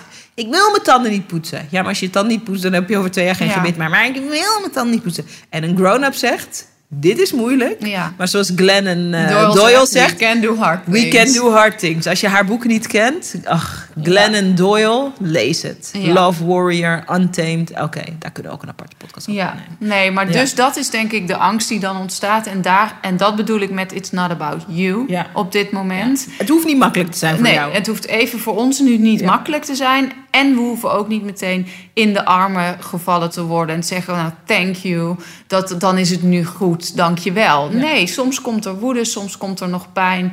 Kijk, jij, hebt het, jij had het over trauma. Ik zie gewoon, dat is, gewoon, dat is uit jou, dat is uit dit leven, maar ook de hele familielijn, alles. Ik zie bij Maas en Dien, zie ik hier gewoon trauma op, terwijl ze da- dat daar niet geleefd hebben. Nee. Maar, Maar dat is die angst op die angst op die angst. Ja. Ja. En kijk, als je daar meer, want daar zouden we een keer een aparte podcast over kunnen doen. En dat heeft te maken met vaccin. Als je meer weet over hoe dat werkt. En ik ga het even een voorbeeld geven. Ehm, sommige trauma's snappen we beter. Dus wat we bijvoorbeeld beter snappen in Nederland, ook omdat er veel aandacht voor is, is het, de, de thematiek van het oorlogstrauma. Ja, We snappen dat eh, als een je. achterkleinkind of een kleinkind van. Ja, dat als je inderdaad ehm, een achterkleinkind bent van, eh, van Joodse mensen die hier vervolgd zijn. Ja. Wij kunnen beter begrijpen, omdat er ook veel aandacht is voor wat de Holocaust is en was. Ehm, en daarom is het ook belangrijk dat dingen zichtbaar zijn, want anders kan het niet hier.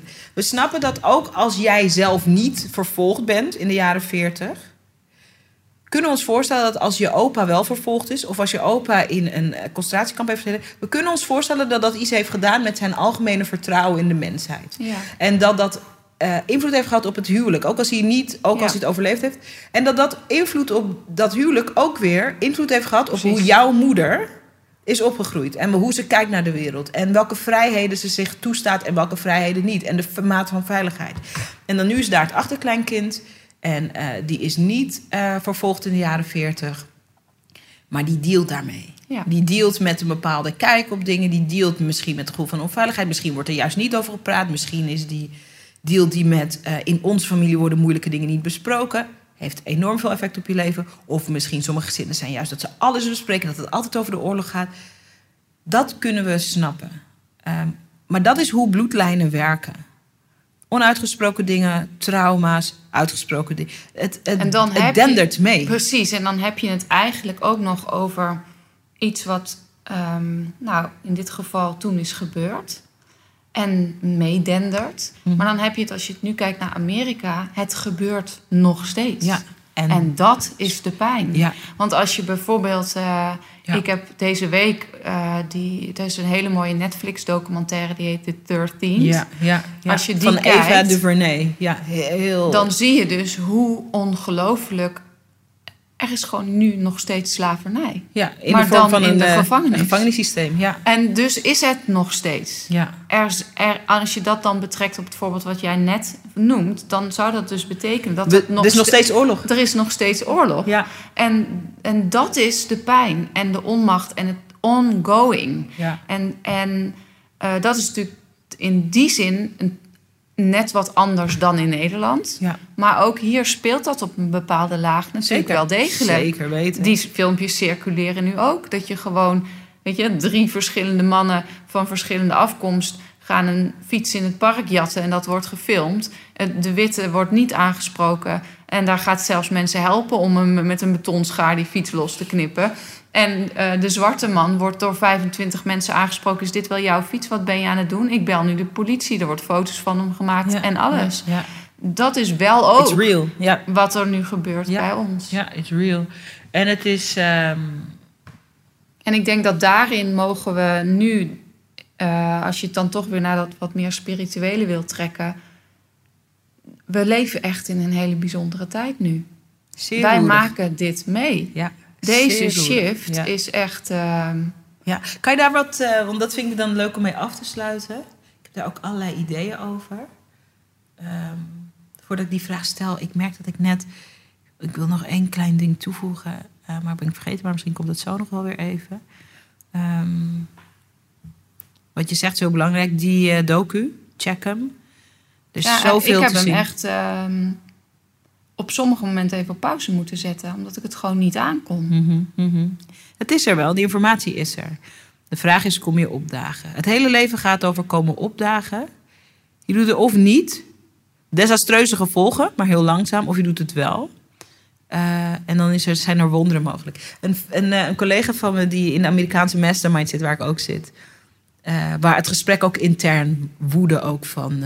wauw, wat kunnen we doen en zo. En ehm, ik ben daar een zwarte vrouw in die community. Ik had ook een video opgenomen. Maar ik vind het ook mooi dat heel veel... Er zitten heel veel witte ondernemers natuurlijk ook in. En eh, dat ze ook gewoon even met mij wilden praten van... help me mijn blinde vlek te ontmantelen. Ja. I, I thought it was fabulous. Maar een, eh, een hele leuke coach die ook fantastisch werk doet... zei van... ehm, gaf de metafoor van... eh, ehm, in Amerika heb je tornadogebieden, hè? gebieden waar tornado's zijn. En zegt koeien, op het moment dat ze tornado voelen of zien aankomen, die rennen eh, de andere kant op. Ontkomen, ontkomen, ontkomen. Vaak, hè, we hebben allemaal dat beeld nog op onze netvlies van die film Twister, waar die koe zo omhoog. nou ja, goed. Als je heel jong bent, denk je, nou ja. Google het, je gaat het zeker zien, die scène. Twister, koe, tornado. Dan vind je hem. Ehm, en dat is super desastreus. Maar zij vertelde dat, dat buffalo's, buffels, die groeperen zich en die rennen in het oog van de storm. In het oog van de storm, als groep. En, eh, en daardoor is het veel minder gevaarlijk. Het is, het is tegenstrijdig voor je gevoel. En zij zegt ook, zij zei dat vond ik zo mooi. Ze zegt, we need to be the buffalo's right now. Ja. Als geheel. Wit, zwart, bruin, buffalo. In het oog van de storm. Niet wegkijken. Als je de koe bent, you're gonna be swept up. Dan word je meegenomen door de Ja. wind. It's not gonna end well. En, eh, en dat vond ik zo'n krachtig metafoor. Ja. Eh, we moeten gewoon in het oog van de storm, in de ongemakkelijkheid, in de ik weet het niet, toch komen opdagen, in de ik vind het moeilijk, toch komen opdagen, in de oh my god, ik voel me schuldig, of in de I'm so angry. Met, kom, breng het allemaal maar mee naar het oog van de storm Ja. en dan kunnen we er daarmee aan de Ja. gang gewoon. Ja. Ja. mooi. Ja. De shift. Het is 2020. Mm-mm. Eh, coronacrisis. eh, globale awakening op het gebied van wat racisme en discriminatie is en hoe het ons, eh, hoe het ons beïnvloedt, wit en zwart. What's happening? Als ik het aan jou vraag. Ja. Gaan we wel meteen heel spiritueel. Ja. Nee, als je het aan mij vraagt, ehm, zitten we eigenlijk al best wel een, een. Nou, zeg vanaf 2012 zitten we in een soort transformatieperiode. waarbij we de mogelijkheid krijgen als mensen om meer wakker te worden. Om naar een nieuwe. Kijk, we horen nu de hele tijd natuurlijk bij de corona. Met corona horen we natuurlijk de hele tijd de nieuwe werkelijkheid. Ja, i- maar dan wel graag wat anders dan hoe zij hem bedoelen. Ehm, dus die, die nieuwe wereld waarbij er veel meer vanuit compassie, vanuit hart, vanuit eh, samen... veel meer ook de balans tussen mannelijke, vrouwelijke energie. Dus we krijgen de kans om daar met, met z'n allen naartoe te evolueren eigenlijk. En daar, daar zitten wij nu middenin. Dus ook als je het net, nog net iets meer uitzoomt, dan begon het eigenlijk al wel. Nou, de, e- het eerste hele grote was natuurlijk de Me Too, het hele Me Too-verhaal. En Allemaal shit die onder de al- oppervlakte, onder de oppervlakte echt leeft en speelt. echt leeft Bam. en speelt. Naar En de die moet gewoon naar buiten. Ja. Want Nou- anders kunnen we namelijk niet met elkaar naar een ander soort wereld. Ja. Eh, en daarna kwamen de eh, bosbranden in Australië. Mhm. Gevolgd door, dat, ehm, eh, door de climate ehm, marches overal. Met Ja. een meisje van 16, of hoe oud is zij, die daar, Ja. daar voorop liep. Die shit moest naar het licht. Eh, is er ook voor alles al een oplossing? Nee, natuurlijk niet. Maar we moeten wel eerst bewust zijn dat Ja, dit dit allemaal is het zit te probleem. bloeien. Ja. Eh, eh, weet je, dus, dus de- dan komt daar overheen, komt corona. weet je, een massale, zoals Oprah het ook zei, stopknop, pauzeknop. Ja. Uh, en dan zijn we daar nu nog net niet eens van bekomen en komt deze shift. Mhm, mhm. En ook nog eens daar dwars doorheen loopt voor mij in ieder geval de hele bewustwording van de rol van de media. Dus de Oh, hele ja. bewustwording van Oh, hoe wij ja. eigenlijk slapend gehouden worden daarin. Mhm. Eh, Door die bombardementen aan negatieve berichtgeving en focussen op bepaalde stukken. Ja, dat is als ik hierbij mag vallen ook. ehm, God, dat zou ook een aparte podcast nog kunnen zijn. Het is omdat er ook social media is. Ja, ontstaat dit nu. Ja, omdat je daar dus kan zien, daar kan iemand is zelf, daar ben je zelf de uitgever van je eigen stem. Dus het individu heeft een Ja. podium. Ehm, er is zo'n intens verschil dat als je bijvoorbeeld op het nieuws volgt van wat er gebeurt in Amerika, Ja. of als je bijvoorbeeld zijn bepaalde accounts, Ja. Majestic News is bijvoorbeeld zo'n account, dacht Ja. ik, ik hoop dat ik het goed zeg, waarin eigenlijk hele kleine, hele menselijke momenten die heel groot Exact. zijn. Dus politieagenten die, die Knielen. Ja, knielen die Mensen protesters die in de armen. Ja, samen zingen. Mensen, eh, politieagenten die zwarte jongens Ja. de armen openen. Zwarte mannen die in hun armen vallen. Ja, je kunt nu denken er zijn rellen, of je kunt nu denken de overgrote gedeelte is peaceful protesting. Ja, ja, en dat ja. laatste is aan de hand. En de media doet ons geloven van niet. ja. En zo was het met corona precies zo. En zo was het met MeToo. En zo is het al decennia lang. Dus dat is voor mij ook nog een zo'n rode draad die daar ook dwars doorheen loopt. Zo interesting. Waarbij dat nu aan het licht komt, dat dat Wat? ook om moet. Dat kan niet. ja, wat is er zichtbaar en wat niet? Ja. Oh, nou ja, zitten we toch nog een beetje in thema. Ja, zeker. Nee, heel erg Ja. zit in het thema. Dus dat is eigenlijk what's going on. This is going on. En gaat dat met kerst klaar zijn? Ik denk van niet. Het kan natuurlijk wel zomaar klaar zijn. Hè? Als we to tip the scales. Als we met, met genoeg mensen... dan kan die weegschaal ook in één keer omklappen. En dan zijn we er. Ach, qua bewustzijn. Ja, zou ook wel Dus het, zijn. het, het is een eventueel een overtuiging dat het heel lang moet duren. Maar ik denk wel dat we geduld moeten hebben in die zin. Ja. En dat het eerder zo gaat zijn dat je straks in de geschiedenisboekjes ziet van... ah, dat was die periode. Ja, De periode van transitie. Ja, interesting. And also not everyone is gonna make it. Nee, maar we gaan wel met z'n allen... eh, sommigen gaan kicking en screaming, zullen we maar zeggen. Maar eh, ja, het vraagt... Ik vind het wel heel mooi om te zien...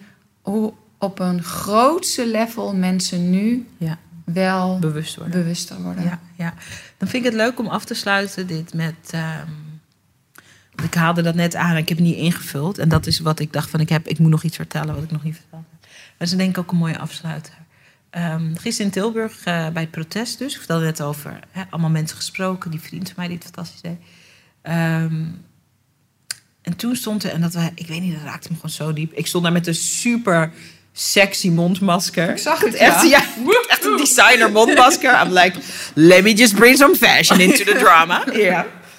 Een eh, hele mooie, grote zwarte man. Hij zei, ja, ik ben een Senegalees man, ik ben een trots Afrikaan. Twintig jaar geleden naar Nederland gekomen. Ik kwam hier mijn leven opbouwen. Ik ben trots als Senegalees en ik ben een Nederlander. Dat hou ik van dit land. Ehm, hij zegt, eh, eh, ik ben met een Nederlandse vrouw getrouwd. We hebben twee zoons, eh, tieners. Ehm, ik hou van die kinderen, ik hou van mijn vrouw. Ik ben zo trots, ik ben dankbaar. En toen werd hij ook emotioneel en hij zei van... eh,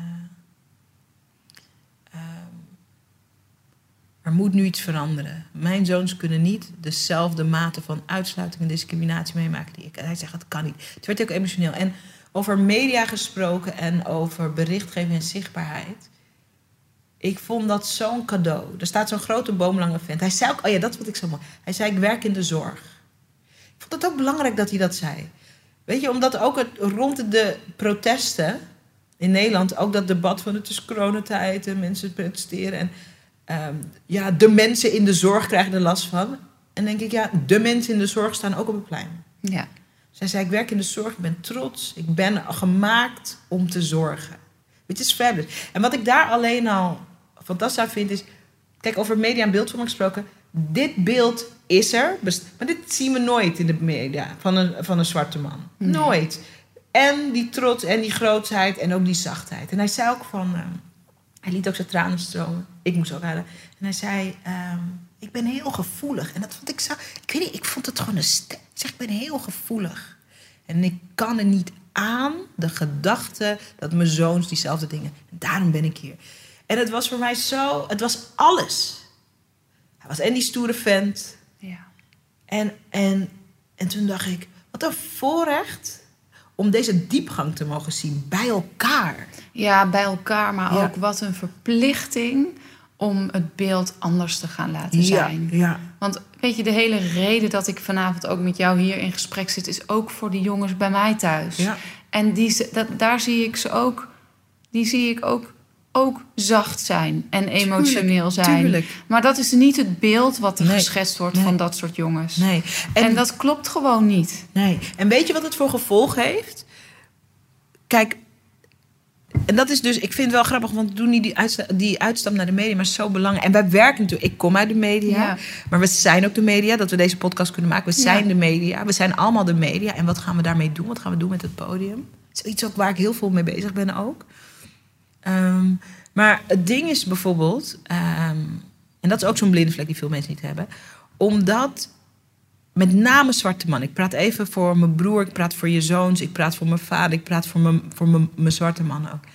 Omdat er altijd zo'n eendimensionaal beeld gepresenteerd is. Het zijn eh, vechtersbazen, ze zijn eh, agressief, eh, ze gaan vreemd. eh, ehm, en dat komt echt ook vanuit de slavernij ook hoor. Ja. Maar goed, dat is ook een andere discussie. En dat is heel stelselmatig neergezet ook door de media. Ja. Met, met, met series. Dat zie en- bijvoorbeeld ook in die 13th eh, documentaire zo goed. Weliswaar in Amerika, maar dat geldt hier precies Ja, hetzelfde. Amerika is- is de meest dominante eh, leverancier van popcultuur. Ja, precies. Dus, Dus, eh, nee, de, ja. dat zie je daar heel mooi hoe dat ja, eigenlijk al decennia lang geraffineerd in het beeld is geslepen, als het ware. En wat dat creëert is dat bijvoorbeeld. ehm, ehm,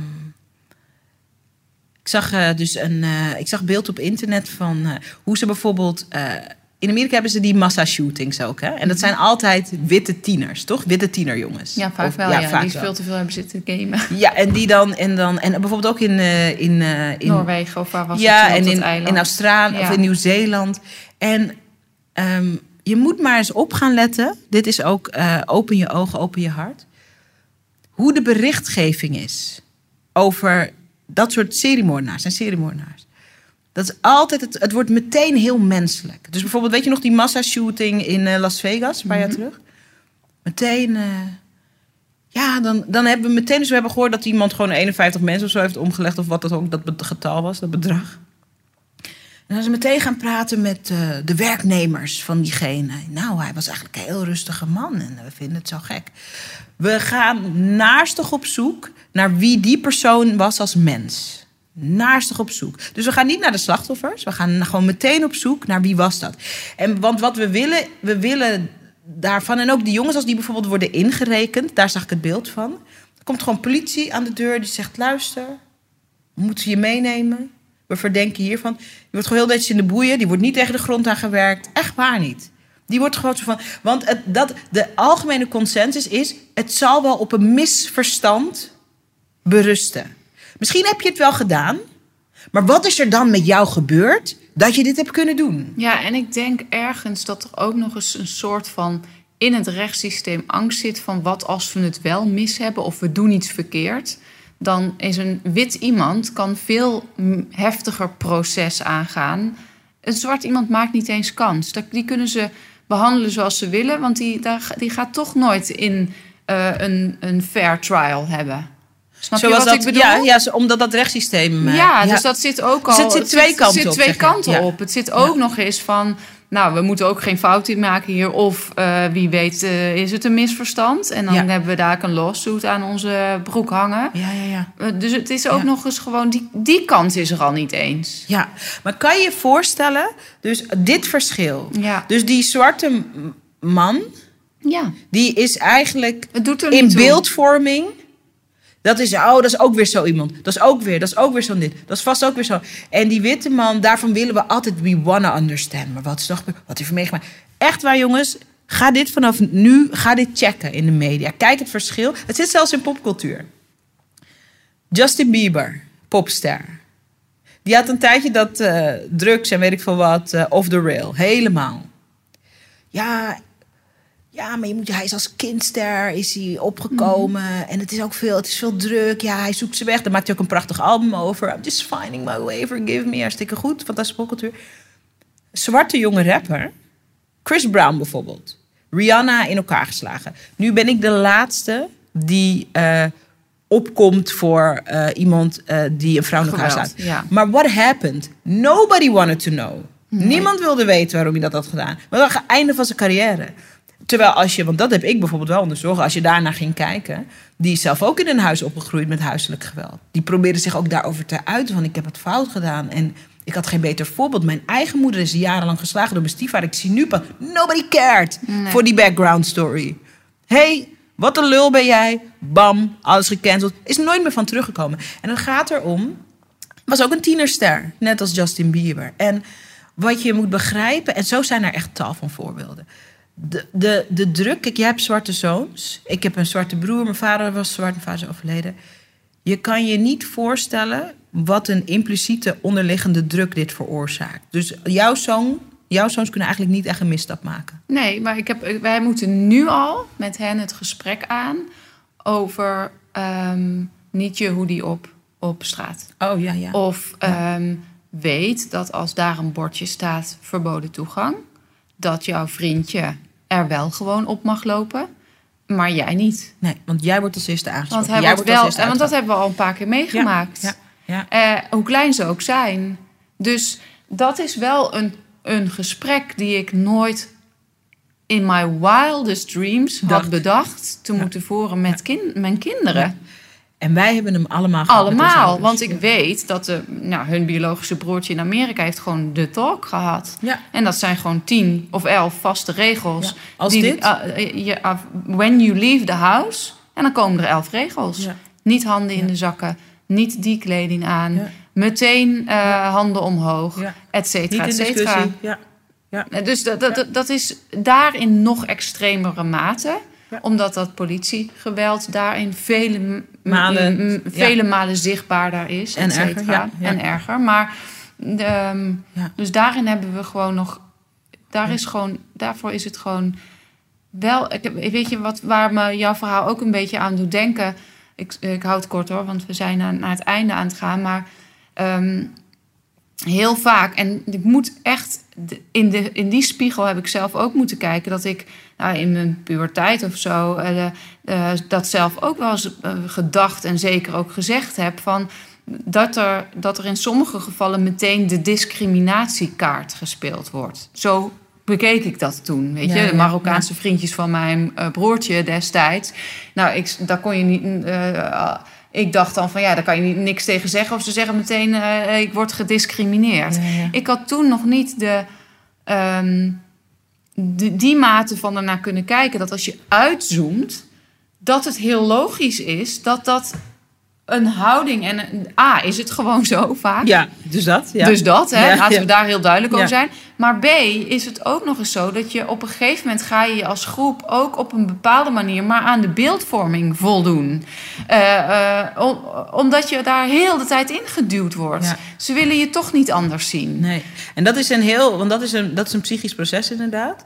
En dat is heel pittig. Voorbeeld, voordat ik bij de tv werkte, ik eh, heb altijd gehouden van reizen. Ehm, ook van alleen reizen. Claire, voordat ik bij de tv werkte en een, dus een, eh, een wat herkenbaarder gezicht werd. Ik heb bij BNN gewerkt lang, voor mensen die dat niet weten, is inmiddels ook een tijd geleden. Claire, ik werd altijd uit de lijn gehaald. Ik moest altijd mijn koffer openmaken. Ik Ja. moest altijd, nooit niet. Nee. En ik weet dat ik nog een fase, ik heb dit wel eens gedeeld ook eh, met eh, klanten, omdat het ook het thema zichtbaarheid heel erg aanraakt.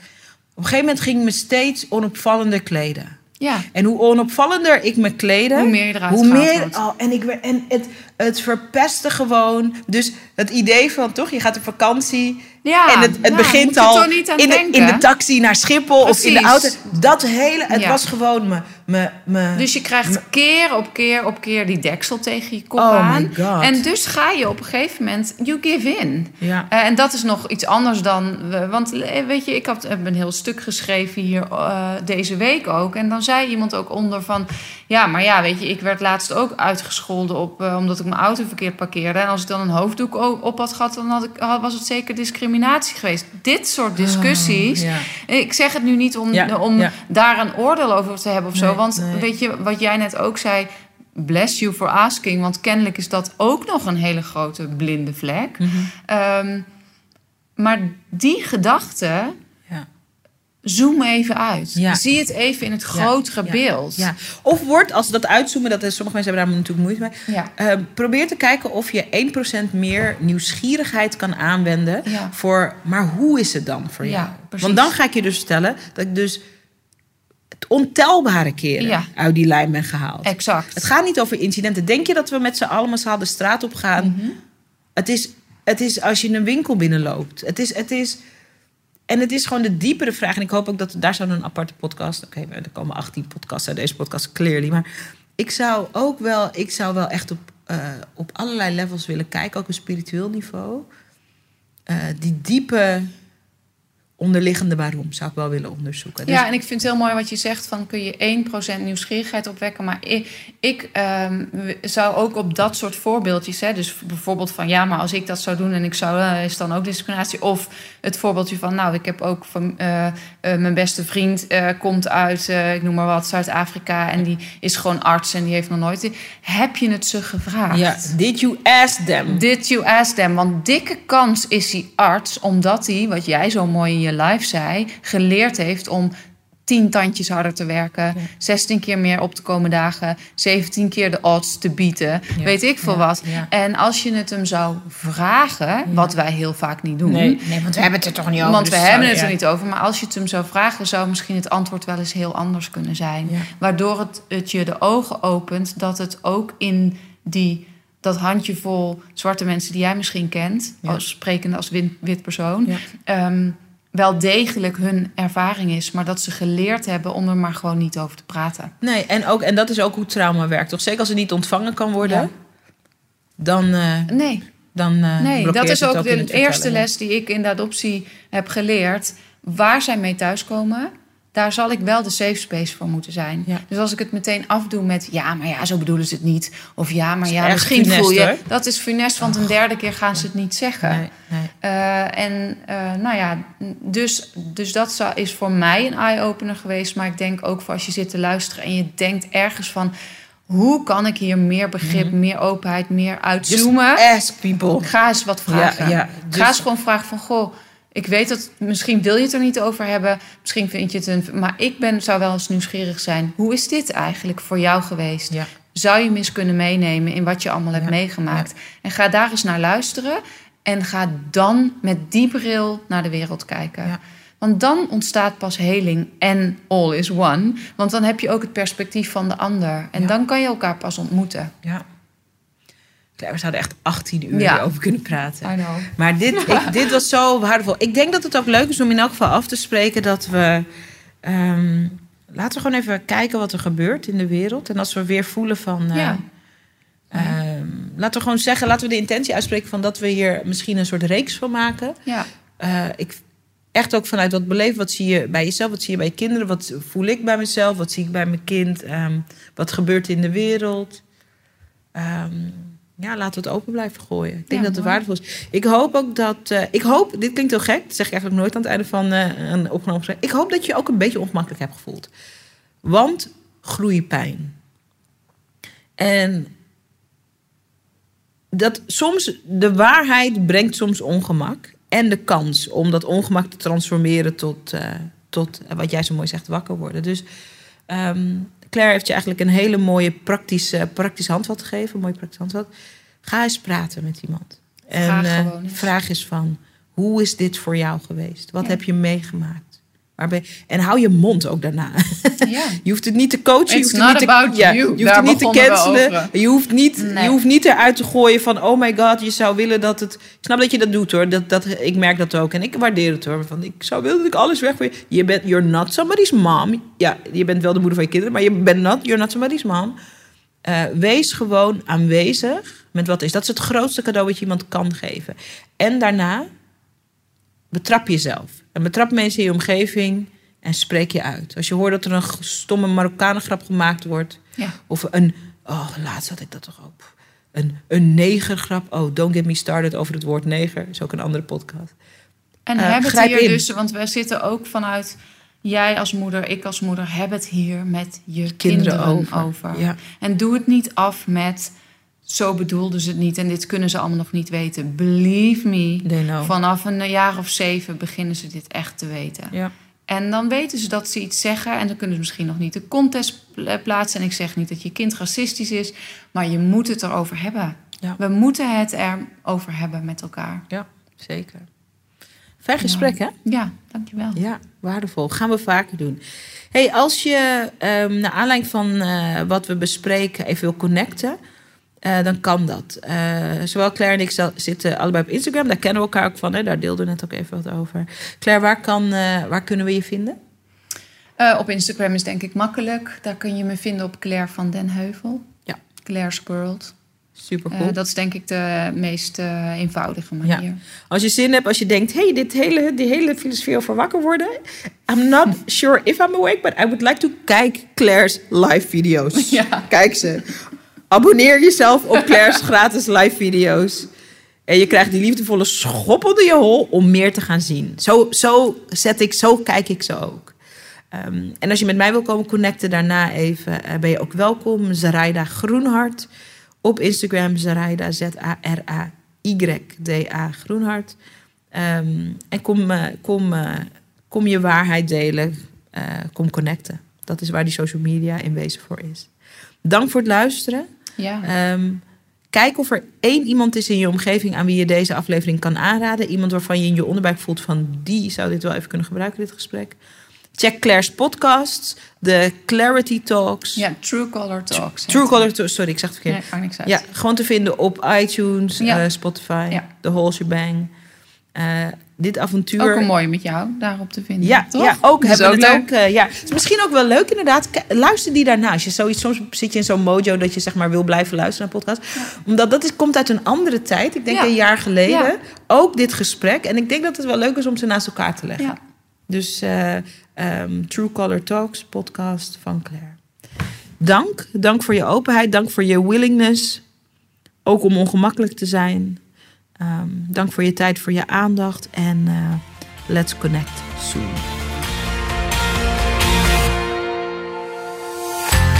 Tof dat je weer naar een aflevering van de Sarayda podcast geluisterd hebt. En ik ben benieuwd wat je beleefd hebt.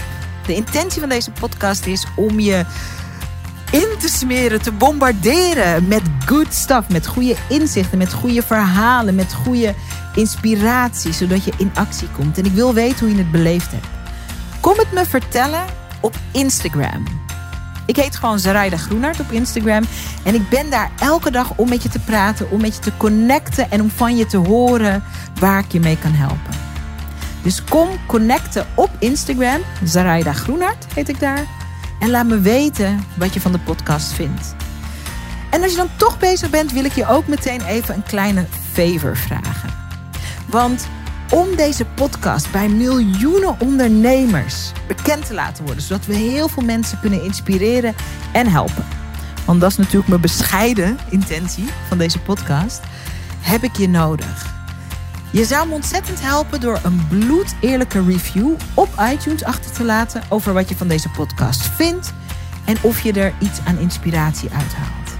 Hoe meer reviews we hebben, goed of slechte reviews, maakt me ook bijna niet uit eerlijk gezegd, hoe meer mensen de podcast kunnen vinden.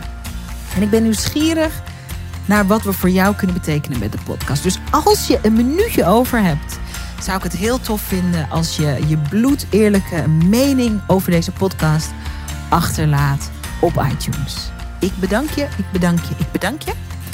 En ik spreek je hopelijk snel op Instagram of ik hoor je bij een volgende podcast. Dankjewel.